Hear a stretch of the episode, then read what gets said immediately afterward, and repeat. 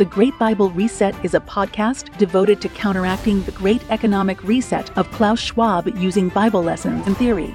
Thank you to boomers-alive.com for sponsoring this podcast and the Kingsway Classical Academy.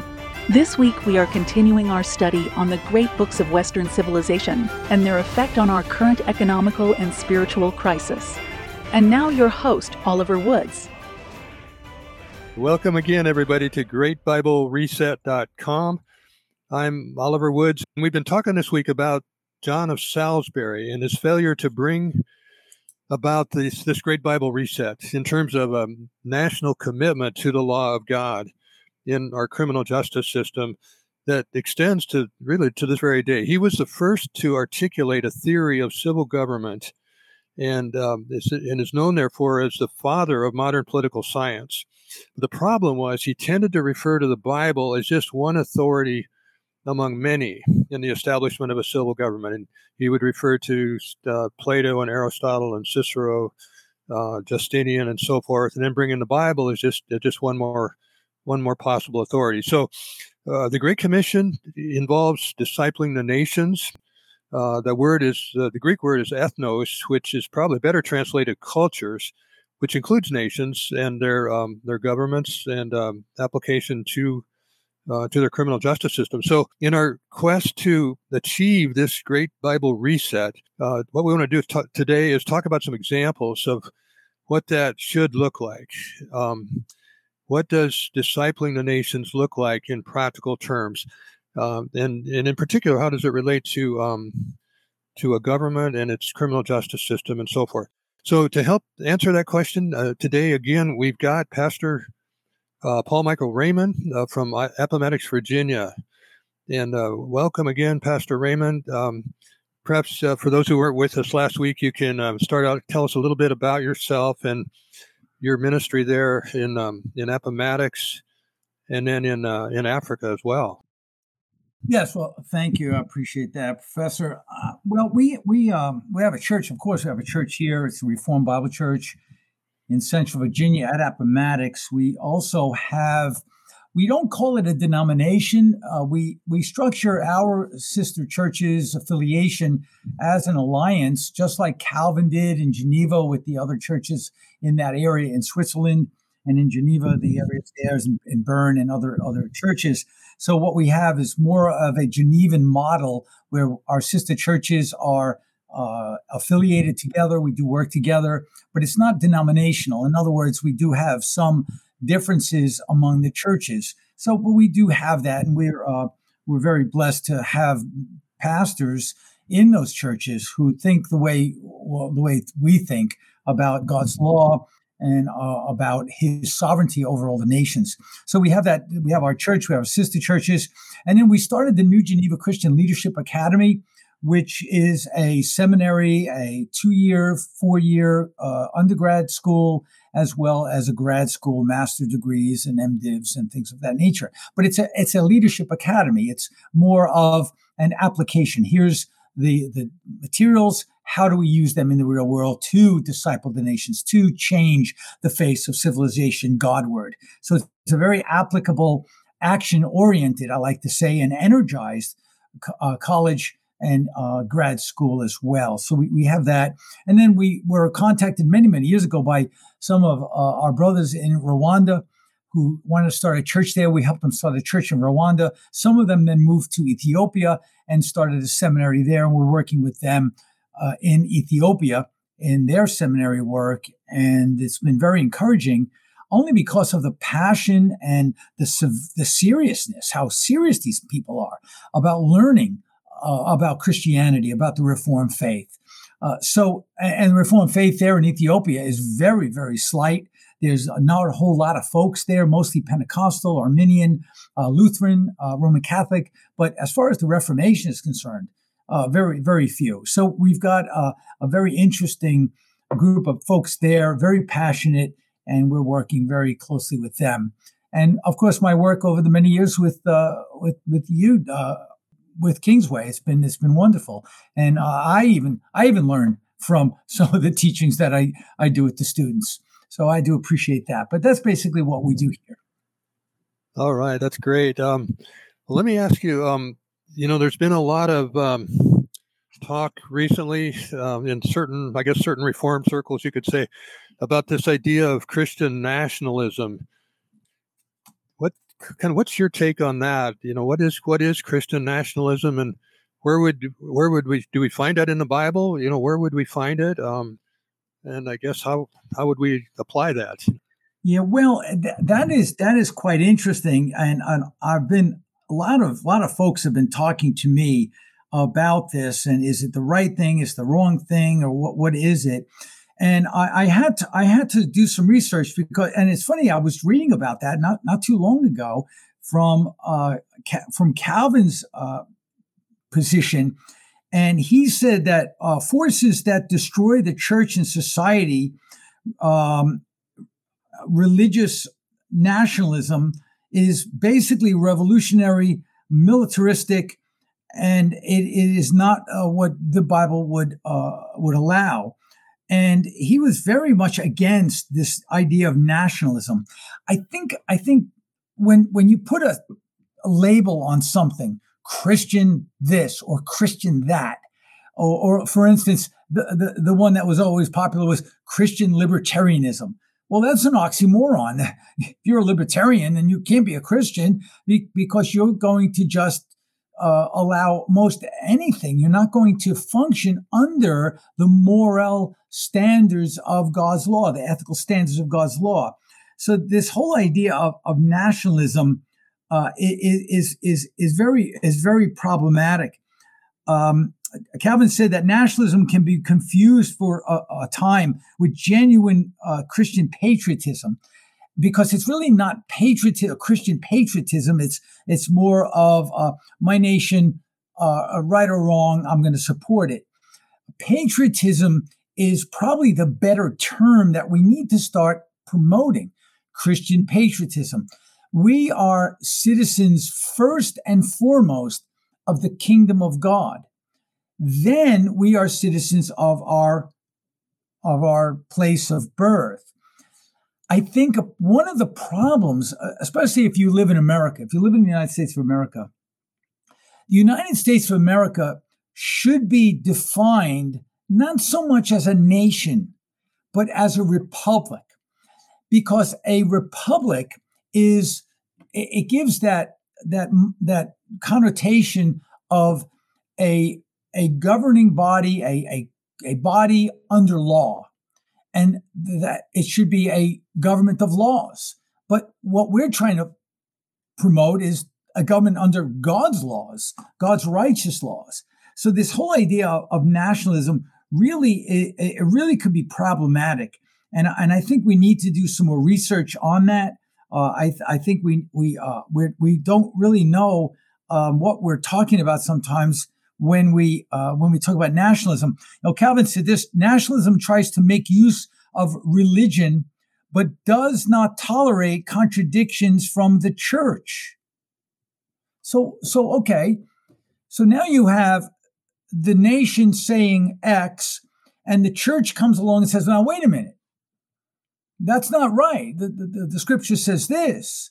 Well, the nation is not going to tolerate any contradiction from the church. So it becomes a, a, um, a law unto itself.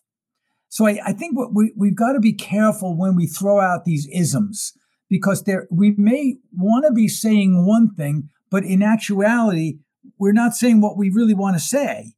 Uh, Calvin continues says, by by every means it strives to silence the voices opposed to it and to close the mouths of preachers that are seeking to impress upon the nation the laws of God.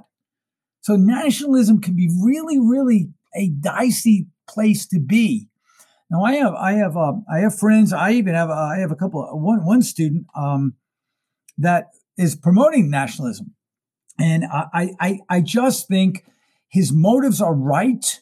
I, I get it, but I don't think that's really what he's trying to say because he's using terms that have been defined in one way and he's trying to define it another way but th- that can't be because it's already been redefined in the way that is negative so so calvin I, I want, he protested uh, he protested against any kind of of move toward toward nationalism because he was all about he was all about uh, the, the, the law of God, all about the law of God being uh, the, uh, the the the organizing structure of society. Um, one uh, one of the one of the point uh, from this um, from this author that uh, quoting from Calvin, he says, history teaches us that whenever a part of the church once more takes seriously the teachings of the Word of God and applies it in practice to public and private life, thus becoming what we might rightly call a confessing church, it comes up against the kind of religious people for whom a political ideology takes precedence over genuine faith and who demand total submission from the church. Frequently, this ideology can be a form of nationalism. So we really got a problem with that nationalistic uh, idea. So we need to we need to start banging that drum and say, no, no, no, no, no, this is wrong. This is wrong. We don't want we don't want nationalism, whether you want to put a label that's Christian or not. Got to be really careful here. Yeah, it seems like that that the word that or that suffix ism, you know, is uh, is is, is kind of a problematic. And you know, when you when you look at the Great Commission, we are talking about Christian nations, right? Make disciples of all nations. So maybe we should be talking about you know a Christian nation rather than Christian nationalism. Um, you know, when you look at um, Exodus, you know that, that passage in Exodus uh, 20 through 24, which is right in the heart of the book of Exodus, and uh, chapter 20 um, is the Ten Commandments, and in the next three chapters are uh, ordinances, and then the final chapter 24 um, is the commitment, uh, and it talks about the, the words and it doesn't say 10 words but it's referring to the words you know the, the 10 commandments. And then and then it refers to ordinances which is the 20 uh, 21 through 23 and then, then it lumps them all together as it calls it the book of the covenant. And um, it's sort of like you know you can't have the 10 commandments and then throw out these ordinances which i think a lot of churches want to do. It, God treats it as a as a uh, as a unit, and I'm wondering if you know if we, if that isn't our model for won't say Christian nationalism, but for a Christian nation. And it's interesting because uh, near the end of those ordinances, it kind of I think it's the last half of chapter 22 and then the first half of first part of chapter 23 it's it, there's a set of commands that have no penalty in other words they're not crimes and but they're there's they're commands and admonitions you know things about uh, uh, dealing with interests and so forth. Um, and there's there's two bookends there. One of them, on, at, and they both have to do with do not mistreat a stranger.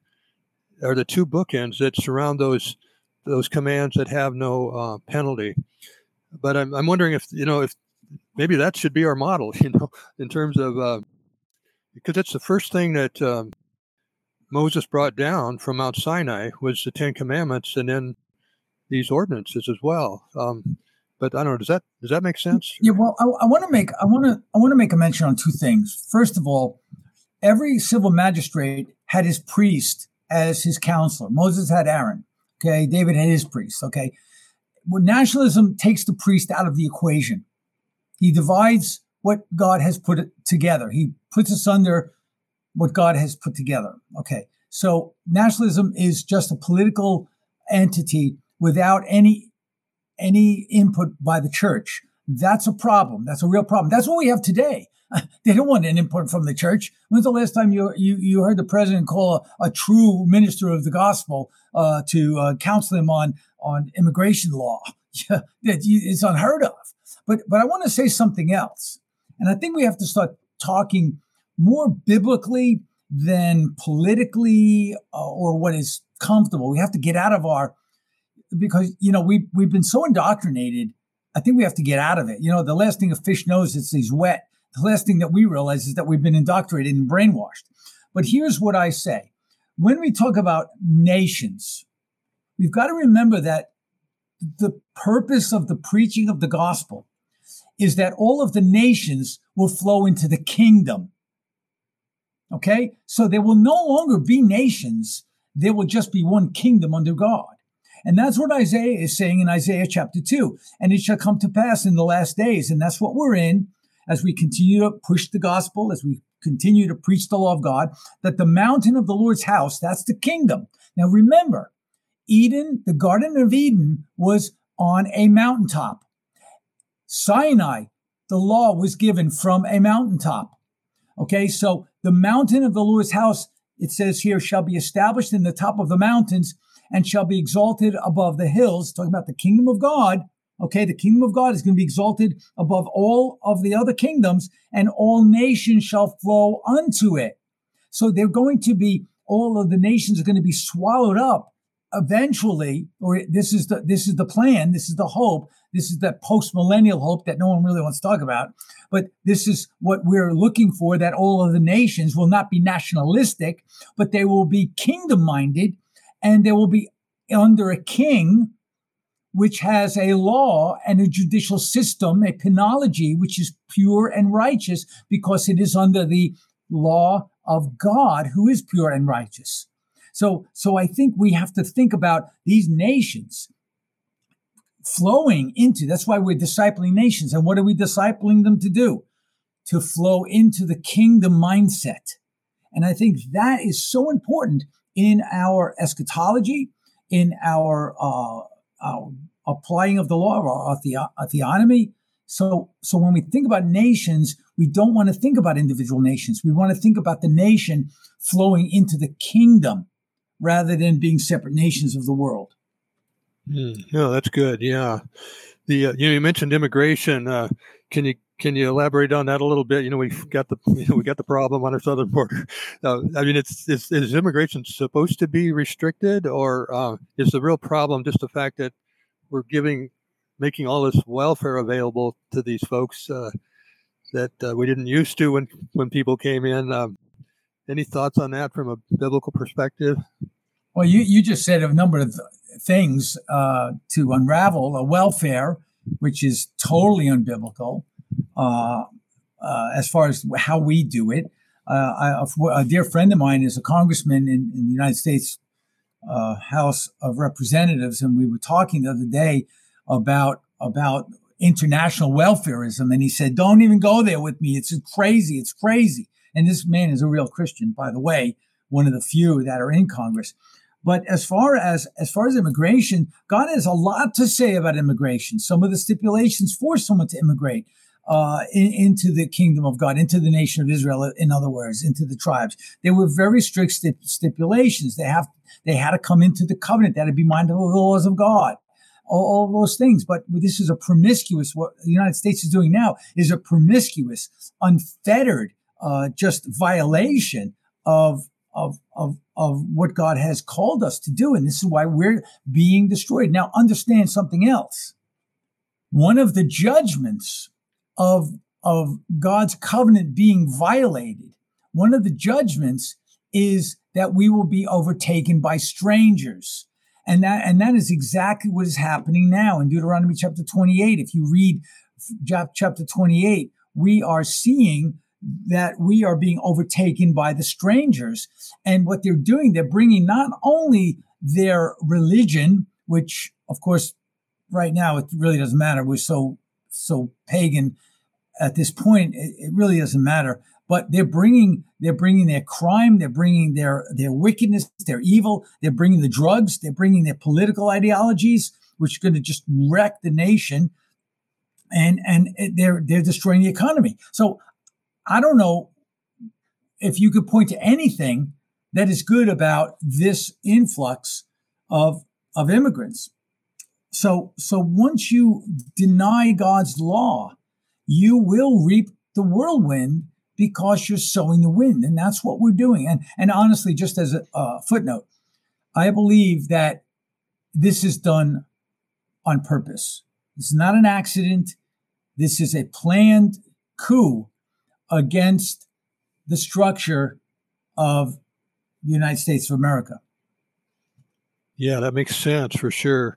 It, you know, and looking back to um, maybe uh, in terms of the you know the whole COVID thing, um, uh, what uh, you know what specifics of God's law do you think could have um, or knowledge of God's law could have prevented everything we we just went through for the last three years? Uh, yes, yeah, good question. Well, I I think I think that the, the real fundamental problem, uh, the, the ideology of ministers, they were so fearful because of their lack of faith, first of all.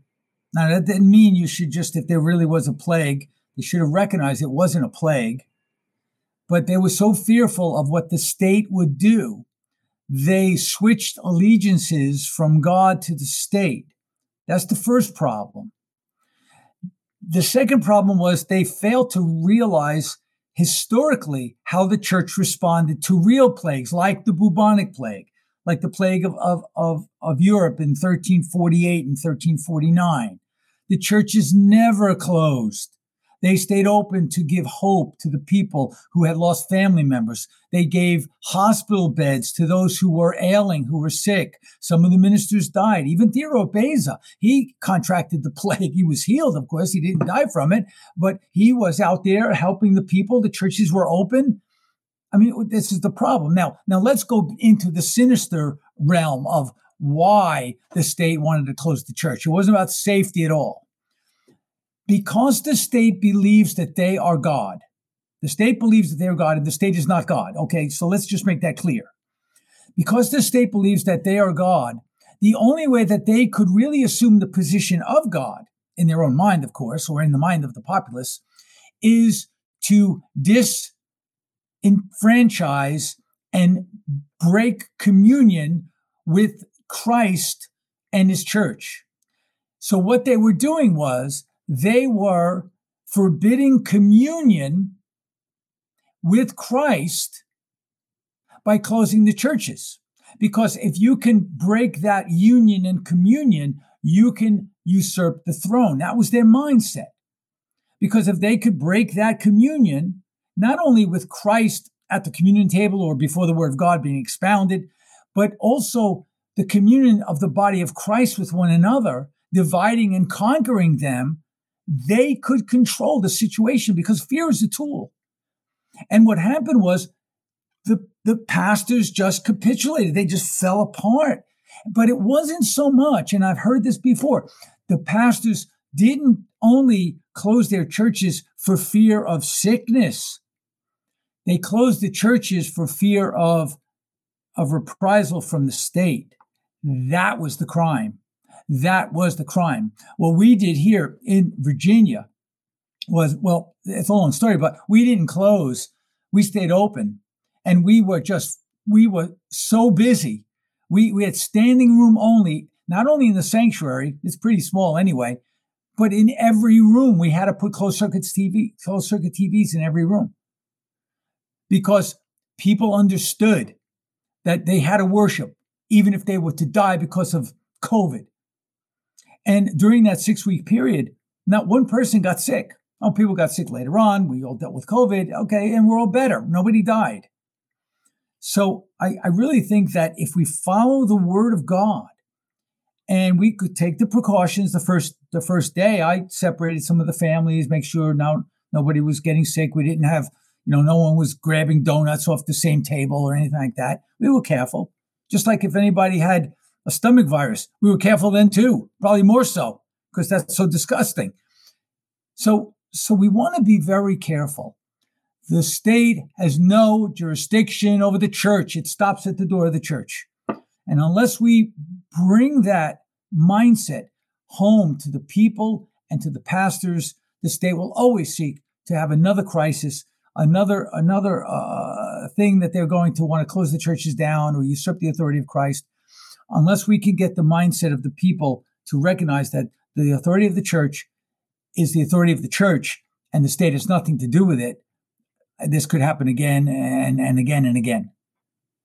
Yeah, and in, you know, in the case of a real pandemic, uh, there's there's a passage in uh, I think it's Leviticus where it talks about um, a person with leprosy, you know, a communicable disease that um, they're supposed to be isolated here, locked down, so to speak, outside the camp. You know, you don't lock down the whole right, camp. Right, you know? right, but right. we didn't. And, exactly. And, and also the conscience of the individual. If you don't want to come to church because you feel you're getting sick or you're elderly or you have an immune problem, fine, stay home. Uh, we have internet, log on. You know, you hear the sermon online. But but not to, to, to close down the church was very wicked. It was evil, and uh, I, I'm I'm so thankful God has have been very merciful to us and, and others in the area that did not close, that did not close, and God has blessed us because of it. Yeah, that's great. Um, well, just uh, uh, on the, I guess one closing question. Uh, you know, in, in light of the what seems to be looming judgment, you know, in many different areas, the you know, Klaus, Klaus Schwab wants to uh, impose the um, uh, economic great uh, great reset, you know, the cashless society and so forth, and other things. Well, you know, what is there hope? You know, is it uh, is it what can we do specifically? I guess as individuals in this church to um, allay God's judgment. Um, uh, yeah. You know what yeah. you know what I mean? Good. Yeah, good question. Now we've dealt with this in quite some detail in our own blog and our podcast. And you can find that on tacticalrecon.org, tacticalrecon.org. I think uh, in order not to get into the weeds on this, the best thing that anyone can do is build a community. And I, I, think the best place to build a community is you already have a community in your church. So begin to examine your church as far as a division of labor is concerned, see who has certain skills, who's who's farming, who's gardening, who's got electrical skills, plumbing skills, whatever kind of skills. Uh, if you live in a city, that'd be a little bit difficult. But if you live in a rural area, you could probably uh, do well.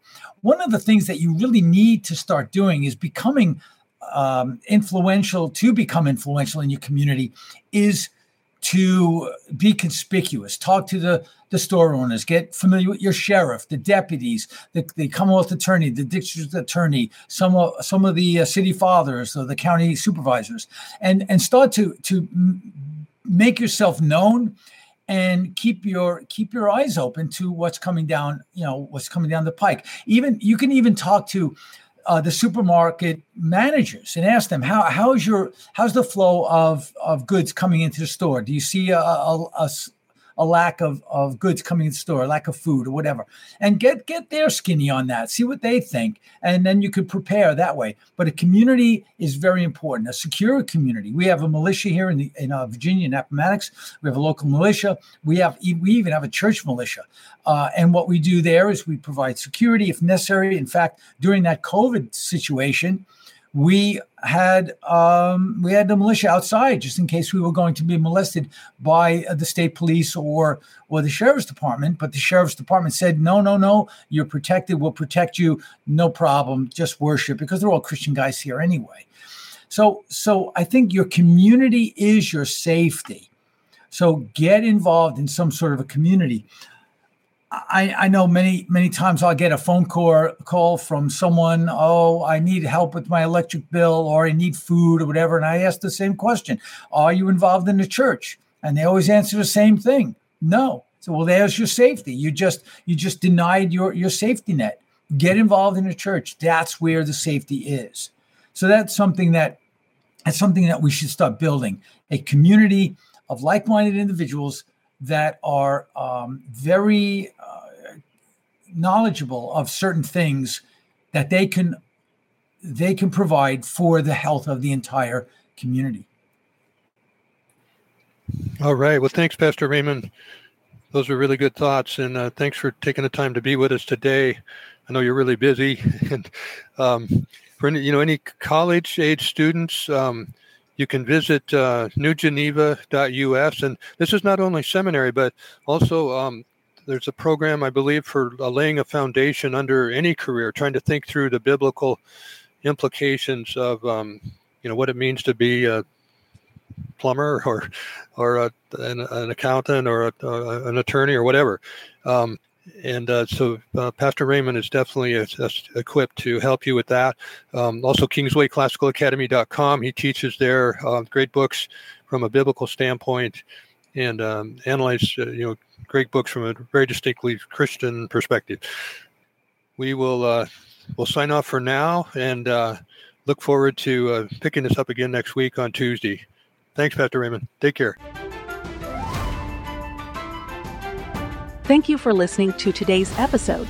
For more episodes, visit greatbiblereset.com. And to help support the podcast and Kingsway Classical Academy, visit our sponsor at boomers-alive.com.